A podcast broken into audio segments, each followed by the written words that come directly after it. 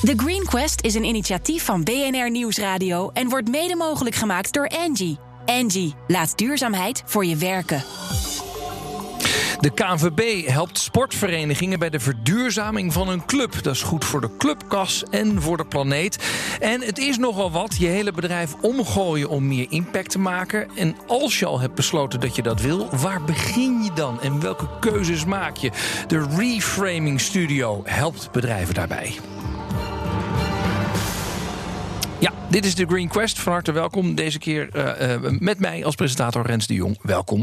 Um, de KVB die helpt uh, 210 sportclubs samen met Essent aan een verduurzamingsplan. En de ambitie is dat er de komende jaren nog veel meer groene clubs komen. Mark Niepiers is verantwoordelijk daarvoor voor het MVO-beleid bij de KVB. En Leandro Lopez is de voorzitter van de eerste groene club van Nederland, Spartaan 1920 te Rotterdam. Beiden staan bij mij hier in de studio. Van harte welkom. Leuk dat jullie zijn. Mark, ik weet wel dat de KVB een belangrijke maatschappelijke functie heeft. Jullie willen de sportiviteit, denk ik, in Nederland naar voren brengen. Maar verduurzaming had ik niet zo snel bij jullie gezocht. Waarom jullie wel? Nou ja, we hebben in uh, 2015 hebben we eigenlijk ons maatschappelijke beleid herijkt. Uh, hebben we gekeken naar uh, wat kunnen we nog meer doen om de maatschappelijke relevantie te versterken. En toen kwamen we eigenlijk uit op drie thema's. die noemen wij fit, samen en groen. Dus fit, fit samen en groen, ja, oké. Okay. Dus fit is het stimuleren van een gezonde leefstijl. Ja. Dus kantines ook gezonder maken, uh, mensen uh, meer laten bewegen. Samen zit erg op de verbindende kracht van het voetbal. Dus ook mensen die wel eens aan de zijlijn staan in de maatschappij... weer bij mm-hmm. de sport of de maatschappij betrekken. En die derde is dus groen is verduurzaming. En waarom vinden jullie dat het bij je past? Nou, die derde die kwam eigenlijk niet als eerste bij de onderwerpen ook terecht, wat jij ook zegt. Maar dat kwam eigenlijk doordat de clubs op dat moment zeiden verduurzaming. We moeten er iets mee, maar we mm. weten niet hoe. We hebben er geen tijd voor, we hebben er geen geld voor. Uh, KVB, help ons alsjeblieft. Ah, oké. Okay. De, de vraag kwam vanuit de leden zelfs. Ja. ja. En een van die leden was misschien wel Leandro. Uh, want jij bent uh, de voorzitter van Spartaan 1920. Kun je even iets vertellen waarom dit zo'n mooie club is? Spartaan 20 is een uh, hele mooie club in uh, Rotterdam. Trotse voetbalvereniging waarin uh, vele talenten worden grootgebracht tot nationaal en zelfs internationaal voetbalniveau. Ja. Dat is toch wel iets waar we als vereniging heden ten dagen zeker trots op, op zijn. Ja. Maar ja, wie de jeugd heeft, heeft de toekomst. En vandaar ook onze stap om te kijken naar ja, wat willen we nou met de toekomst en hoe pakken we dat aan? En dan komt verduurzaming, uh, is ook een onderwerp die dan ter sprake komt. En was dat ook echt iets dat je zegt, daar zijn wij mee bezig als club? Daar zijn wij uh, ja, zeker uh, mee, mee, bezig. vanuit de ledenvergadering die wij afgelopen jaren hebben gehad, hebben we dit ook bespro besproken. Maar kwam dat van jou of kwam dat dan meer vanuit jouw leden af? God, Leandro, allemaal leuk en goed, maar wat doen wij met verduurzaming? Energie uh, is een ja, grote kostenpost uh, ah, op, op de begroting. Ja, dus dat was uh, zeker wel een trigger om, om, om bespreekbaar te maken. hoeveel, als je kijkt naar hoeveel procent van je begroting gaat op aan energie, aan lampen en verwarming en dat soort dingen? Ja, 15 procent, oh, 20 procent gaat daar zeker wel aan op. Dus, ja, oké. Okay, dus kost. eigenlijk, en dat bedoel ik niks slechts mee, maar is gewoon jongens, hoe kunnen we bezuinigen? Moeten we niet wat duurzamer zijn? Want dat scheelt weer een energiekostenpost. Onder andere. Ja, oké. Okay. Um, goed, dan heb je dus het, het, het motto, dat heet de Groene Club, hè Mark? Ja. Dat is het idee. Wat, wat doen jullie dan? Nou, wat we hebben gedaan, we hebben dus in 2015, toen we wisten van we moeten iets doen met duurzaamheid, uh, toen zijn we gaan kijken van wat gaan we nou precies doen. We zijn een voetbalbond, dus we weten niet heel veel over duurzaamheid. Dus we moeten daarin ook uh, partners en mensen om ons heen gaan verzamelen die wel weten wat ze doen met duurzaamheid. Mm -hmm. Nou, op dat moment hebben we een marktverkenning gedaan. Uh, uh, hebben een aantal clubs geselecteerd. Gezegd tegen die clubs: vinden jullie het goed om met ons te pionieren, te ondernemen, te kijken wat we kunnen doen om die, uh, die energierekening naar beneden te brengen? en in die marktverkenning kwamen we op een aantal, een aantal dingen kwamen steeds terug. Dus we willen, een van die dingen is dat we onafhankelijk advies willen hebben richting die clubs, dat ze zelf kunnen kiezen met wie ze aan de slag gaan. Ja. Twee is dat we, uh, uh, omdat we ook een landelijke organisatie zijn, landelijke dekking willen hebben in, in, in servicepartners die maatregelen kunnen leveren. Nou, toen kwamen die marktverkenning continu Essent tegen. Dus we waren heel blij met die. Maar wat, wat, wat lever je dan voor, voor die clubs? Dus Leandro zegt: Oké, okay, ik heb net van mijn ALV gehoord, ik moet iets met, met die kostenpost van 15%. Wat gaan jullie dan doen? We hebben een, een vijf-stappenplan. Dat is best wel simpel. stap 1 is: je krijgt een energiescan. Dus je wordt gescand, je vereniging wordt gescand en er wordt bepaald wat je moet doen om die energierekening te verlagen. Ja. Twee is plan van aanpak. Drie is eh, eh, dat je eh, offertes krijgt met producten. Wij noemen dat dan de best deal uit de markt. Vier is dat we financieel advies geven, want dat is natuurlijk een hele belangrijke. Je investering moet je ook daadwerkelijk Ja. doen. En vijf is het realiseren. Oké. En eh Spartaan is dus op het moment dat ze het al helemaal gerealiseerd hebben. Oké, en even, w- hoeveel heb je moeten investeren, Leandro? Wat, hoeveel geld was je kwijt? In zijn totaliteit eh, hebben we het over een investering van eh, ruim 140.000 euro. 140.000 euro. Dat is een flinke investering. En, en hoeveel geef je aan energie uit per jaar? Wij geven eh, aan energie, gaven aan energie, eh, sec energiekosten eh, meer dan 20.000 euro uit. Oké, goed, maar dit, dit, dat duurt dus een jaar, of nou ja, dat zie je wel vaker natuurlijk, een jaar of zes, zeven voordat je het hebt terugverdiend. Dat klopt, ja. Hadden jullie zoveel geld in, in kas dat je zegt, nou, ik, ik, ik heb nog 140.000 euro, dat maak ik nu over? Spartan 20 is een eh, financieel eh, gezonde vereniging. En eh, ja, op de toekomst gericht altijd. Dus we kijken altijd wel zuinig aan met, Ja, met ons geld. Ja, en dat tezamen met, met de subsidiemogelijkheden die, die verduurzaming ook met zich meebrengt. Brengt je een heel stap verder in, eh, in de goede richting. oké. En ehm, eh, eh, wat heb je nu liggen? Wat heb je, wat heb je gedaan om die energierekening naar beneden te brengen? Afgelopen week hebben wij de LED-veldverlichting aangebracht. Dus dat betekent dat al onze sportvelden, we hebben er vier. Waarvan er drie voorzien zijn van lichtmasten. En alle drie de velden die worden nu middels LED verlicht. Ehm, de volgende maand, dus medio juli, eh, gaan we aan de slag met de binnenverlichting. Dus dan worden alle binnenverlichtingen overgezet op, op LED-verlichting. En naast eh, de verlichting eh, pakken wij ook het, eh, het sanitair aan. Eh, dus in de, douches, in de doucheruimtes van eh, de kleedkamers Ja. komen ook eh, waterbesparende eh, douchekoppen en waterbesparende doucheknoppen. Oké, maar ik denk niet dat je die 20.000 euro per jaar dan bespaart. Hoeveel bespaar je dan nu per maand? Per, per jaar?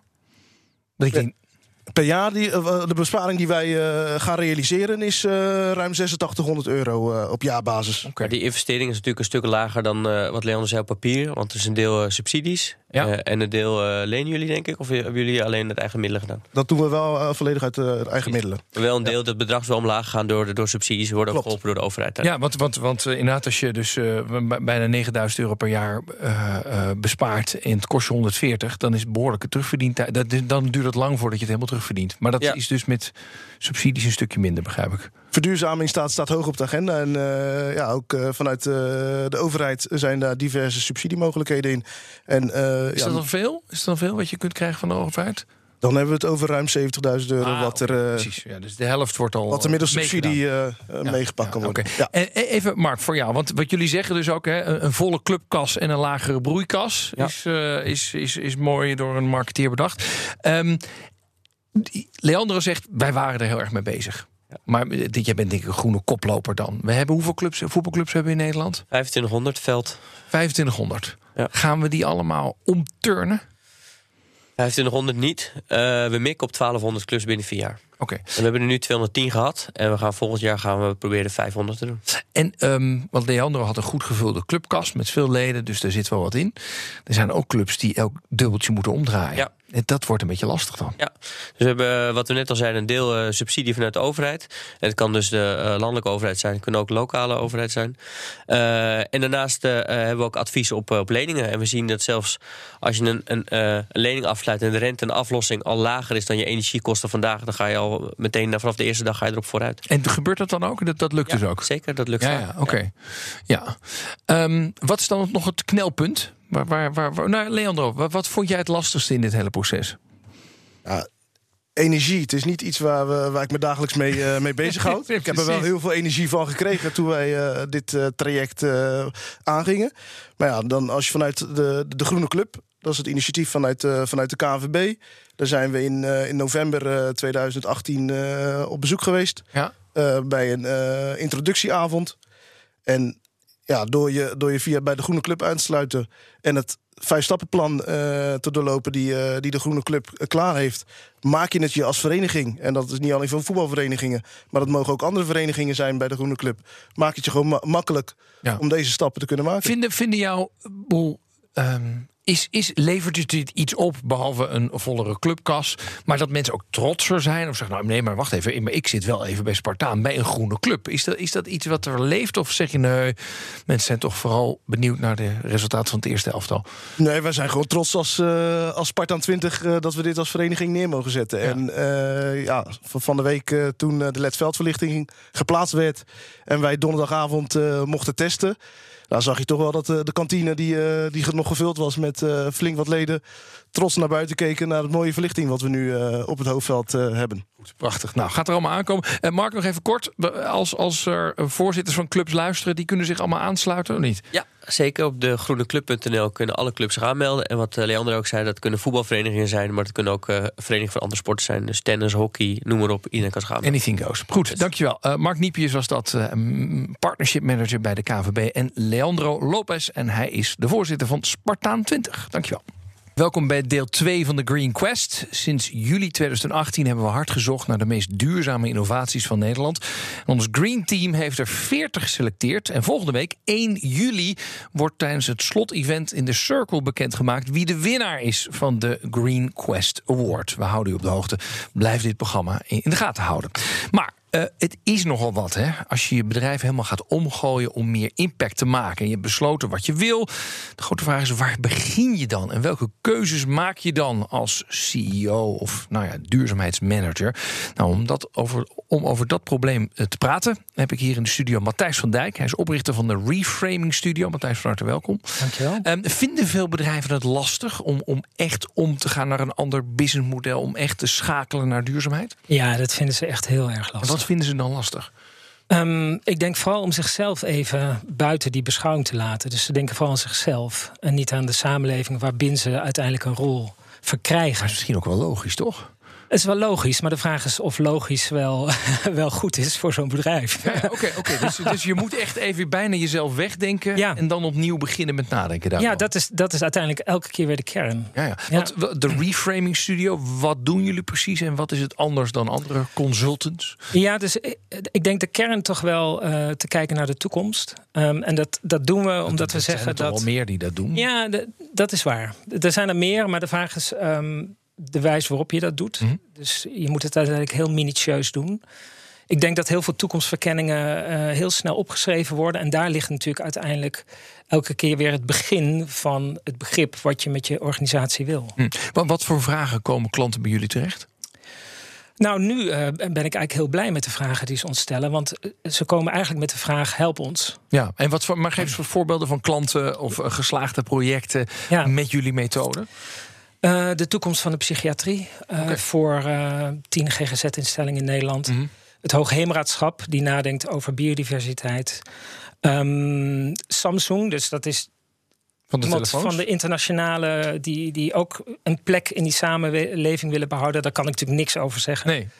Um, maar ook uh, informatie. Dus, dus bijvoorbeeld het ministerie van OCW wil weten van hoe gaan we nou met informatie om. En, en hoe kunnen wij dan een relatie leggen met de burger, ja. de wijze waarop we omgaan met informatie? Nou, bijvoorbeeld zo'n hoogheemraadschap. Hè? En ja. die, die, hebben, die komen dan een, met een vraag naar jou toe over biodiversiteit. Ja. Wat, wat, is dan de exacte vraag die ze stellen? Um, nou, eigenlijk zijn ze geïnteresseerd in het thema. Ze, ze, ze vragen zich af, wat kunnen wij met het thema biodiversiteit? Ah, zonder okay. dat ze beginnen met een probleem. Ja, ja. Uh, en dat is ook precies wat, wat ik heel erg fijn vind. Want ik denk dat wij vaak denken dat als we alle problemen in het nu oplossen, dat we een samenleving ontwikkelen die ertoe doet. Mm -hmm. En ik twijfel daar heel erg aan. Ja, ja. Dus ik geloof heel erg in het, in het stellen van een doel. Wat we met z'n allen beogen. Maar laten, we, laten we het mm -hmm. uh, nog, nog een slag mm -hmm. concreter maken voor mij. Uh, stel je voor, nou, zo'n hoogheemraadschap of een Samsung of wat ja. dan ook, maakt me niet uit welk. Die, die komen naar jou toe ja. en die, die hebben een vraag. Bijvoorbeeld, wat kunnen wij doen met biodiversiteit? Wat is de eerste vraag als jij met zo'n reframing methode aan de gang gaat? Wat, ja. wat, wat, voor vraag stel je dan? Heel goed. Um, ik vraag me af dan. Um, we begrijpen nu hoe de samenleving nu functioneert. Maar hoe manifesteren mensen zich in de toekomstige samenleving? Dus als je, als je kijkt naar biodiversiteit, hoe gedragen burgers zich in relatie tot biodiversiteit? Ja. Uh, wat voor houdingen hebben ze ten, ten aanzien van burger, uh, biodiversiteit? Wat voor een gedrag vertonen. En hoe kunnen we dat voorspellen? Ja, dat is goed. Hè? Um, Nou, we gaan eigenlijk uit van, van wat Darwin al 150 jaar geleden bedacht heeft. Dat ons gedrag is natuurlijk afhankelijk van de condities waaronder we leven. Ja. En als we dus de condities kunnen blootleggen van de toekomstige wereld, Ja. dan kunnen we dus daar ook gedrag en houding van mensen uit destilleren. Ja, Nou, het, eh, je hebt mij nog niet helemaal mee. nee, dat snap ik ook. ik snap het heel erg. Ehm, eh, de, de essentie is uiteindelijk dat. dat eh, Darwin gaf wel eens aan van er zijn twee eilanden met andere condities. En door die condities ontwikkelen vogels een ander type snavel Ja. om de zaden te kunnen eten. Mhm. Ehm, dat is in onze samenleving precies zo. Dus afhankelijk van hoe godsdienst zich ontwikkelt, hoe de economie zich ontwikkelt, eh, hoe wij denken over onze medeburger, Mhm. maakt dat wij een bepaalde houding hebben in die wereld. Oké, dus eigenlijk maak je een soort toekomstvoorspelling of Ja. scenario schetsje. Ja. En daarna ga je met die bedrijven kijken van welke rol kunnen jullie spelen. En dat gaat voornamelijk over inderdaad mensen. Dat, eh, dat vind ik nog het meest interessante. Die toekomstscenario gaat voornamelijk over mensen en niet over wat je vaak denkt van hé, hey, dat is een science fiction film.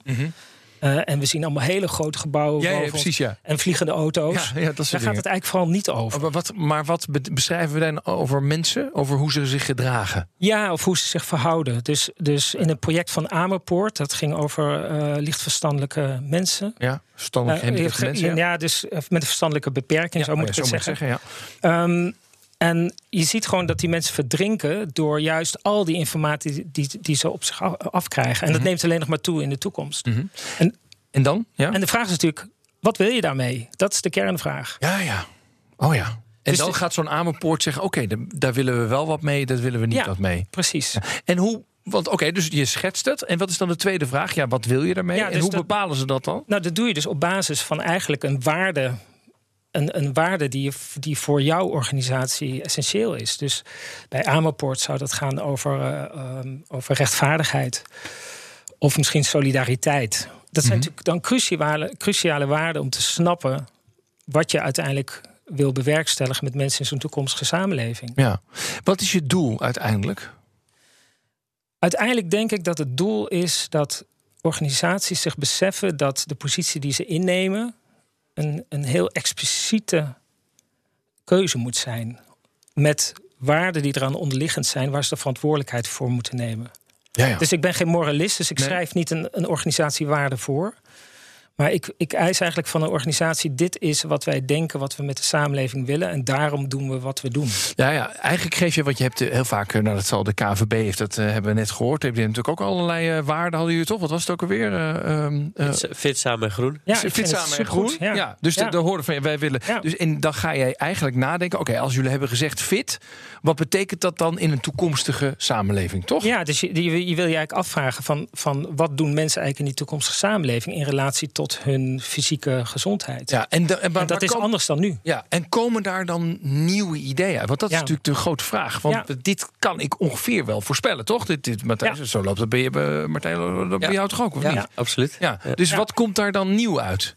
Ja, dus eh, sommige uitkomsten zijn zoals je ze al kent. En sommige zijn eigenlijk niet zoals je ze al kent. En dat werd heel erg duidelijk ook toen we een onderzoek deden voor Google over de zelfrijdende auto. Ehm, en het bleek al snel dat je denkt dat zo'n auto een alternatief is voor hoe we de auto nu zien. Mhm. Maar uiteindelijk bleek uit het hele onderzoek dat er, dat er ehm, kansen zijn die eigenlijk die autonome auto ons als samenleving bieden. Dus dat zijn de dingen die we nog eigenlijk niet weten. Mhm. En je ziet eigenlijk heel vaak in het doen van innovatie dat, het, dat de uitkomsten ehm, deels is wat we al weten en deels eigenlijk wat we niet weten. En in die mix heb je natuurlijk je toekomstige mogelijkheden. Ja, oké. Dit. ehm, Het is heel abstract. nou ja, een punt. Het, nee, fantastisch. Ik, ik zit alleen. Ik probeer af en toe even terug te gaan naar de CEO. Die gewoon, eh, weet ik veel, die heeft eh 86 voetbalwedstrijden te Ja. managen. En, eh, en we moeten erin en eruit en erin en eruit. En, en dit gaat echt over vijf tot tien jaar. Ja. Hoe zorg je ervoor dat dit niet een, alleen maar een enorme leuke hijssessie is?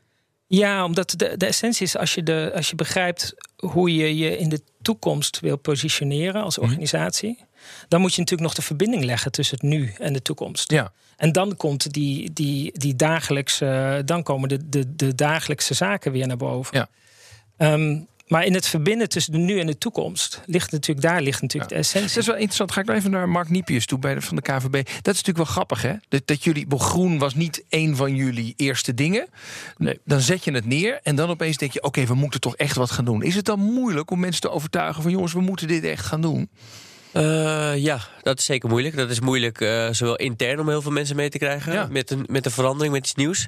En dan hebben we natuurlijk ook nog eens de leden. Dus die 1,2 miljoen leden, die willen ook nog eens eh, eh, positief eh, bereiken met iets nieuws. Ja. Ehm, we, we zijn blij met de Groene Club dat, dat alle clubs er enthousiast over zijn. Maar we hebben natuurlijk ook wel eens initiatieven dat dat niet goed gaat. En dan Nee. moet je ook weer bijschaven. Ja. En dan is wel de crux dat als je daar heel lang aan vast blijft houden, dan gaat het op een gegeven moment wel, eh, wel frikken. Dan wordt het lastig. Dan hebben mensen daar geen zin meer in. Dus Hoe, hoe, zorg je, hoe zorg je dan dat je niet too far out bent? Is eigenlijk ook wel een beetje de vraag. Nou, de, het, het interessante is, dus je kan dus nooit too far out zijn.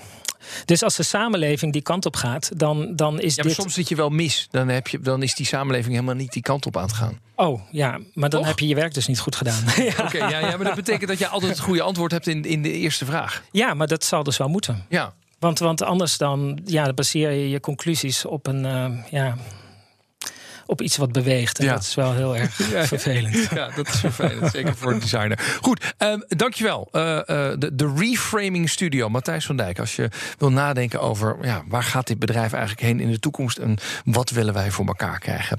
Ehm, wil je onze zoektocht volgen naar de mooiste, duurzaamste innovaties? Iedere week hier in The Green Quest. Natuurlijk ook op ons eigen platform, thegreenquest.nl. En ben je benieuwd naar de ontknoping? Eh, het slotevenement op 1 juli. Wil je iets terugluisteren? Kan via de BNR-app, bnr.nl... of als podcast op eh, iTunes en Spotify. Tot de volgende keer. Dag. The Green Quest is een initiatief van BNR Nieuwsradio en wordt mede mogelijk gemaakt door Angie. Angie, laat duurzaamheid voor je werken.